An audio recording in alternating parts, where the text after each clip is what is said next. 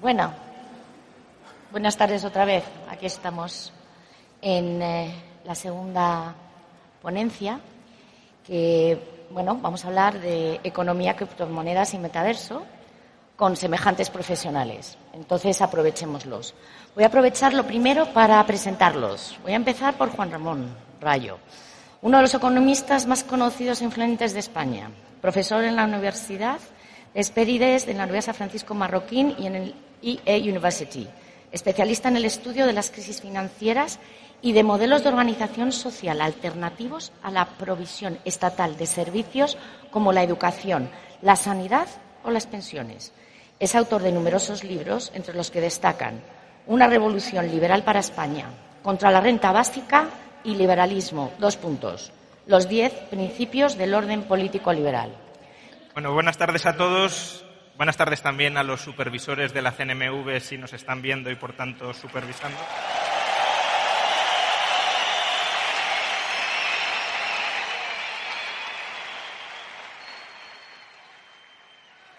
Y bueno, haciendo, haciendo bueno el llamamiento que nos ha hecho la CNMV sobre que advirtamos acerca de, de los riesgos de la inversión en criptoactivos y, por tanto, que contribuyamos a formar y a educar para que esa inversión se haga sobre un terreno más firme, eh, querría reflexionar sobre, sobre el concepto de criptoactivo y cómo encaja dentro de la economía actual y de la economía moderna.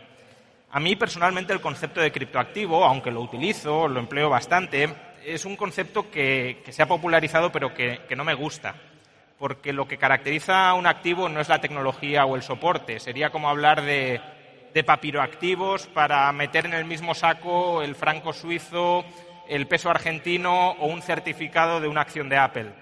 Eh, la tecnología puede ser muy importante, la criptografía puede ser clave, pero no define la naturaleza de un activo. Ese es el primer motivo por el que el término en sí mismo no me gusta.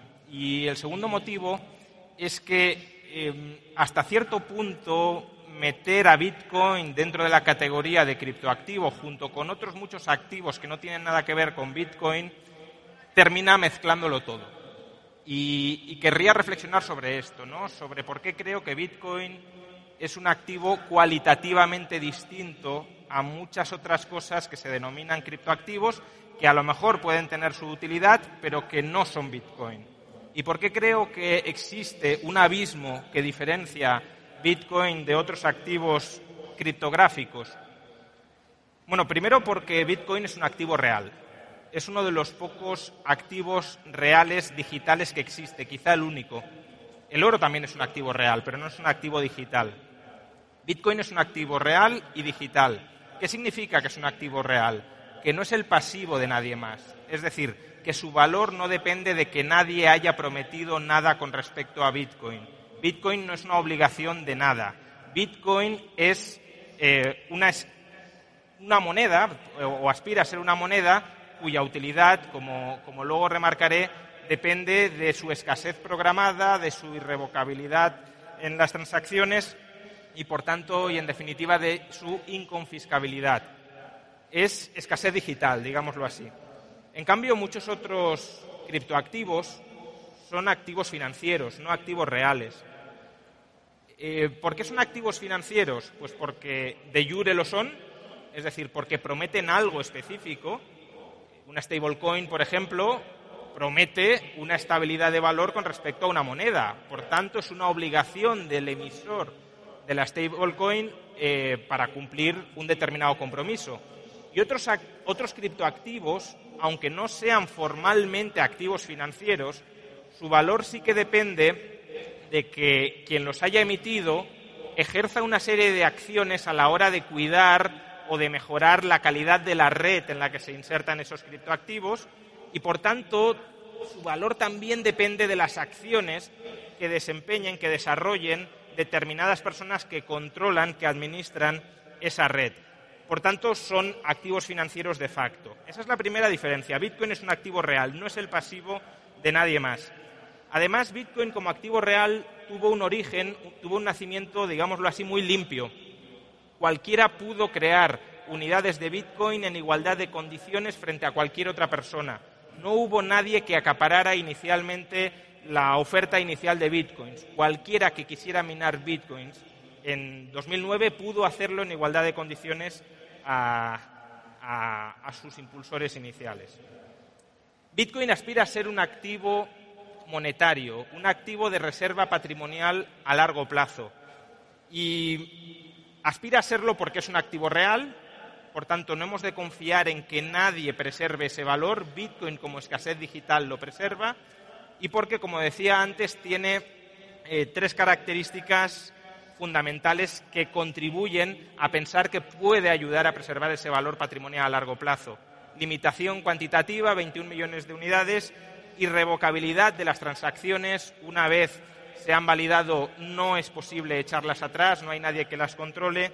Y, por último, y en definitiva, inconfiscabilidad de esa escasez patrimonial, de esa escasez digital que pretende actuar como reserva patrimonial. Por eso, solo tiene sentido que Bitcoin haya uno, porque la escasez digital, eh, que es lo que le da valor, no puede multiplicarse de manera más o menos ilimitada o más o menos libre. Si se pudiera multiplicar, esa escasez digital no existiría y, por tanto, no proporcionaría ese servicio de reserva de valor, de reserva patrimonial a largo plazo. Eso no significa que otros criptoactivos, entre comillas, eh, no puedan ser útiles y no puedan tener valor pero si tienen valor será porque proporcionen servicios distintos a los que proporciona Bitcoin. Bitcoin es un patrón. El resto de criptoactivos proporcionarán otros servicios, como las stablecoins que he mencionado, pero no compiten directamente en la misma liga que Bitcoin.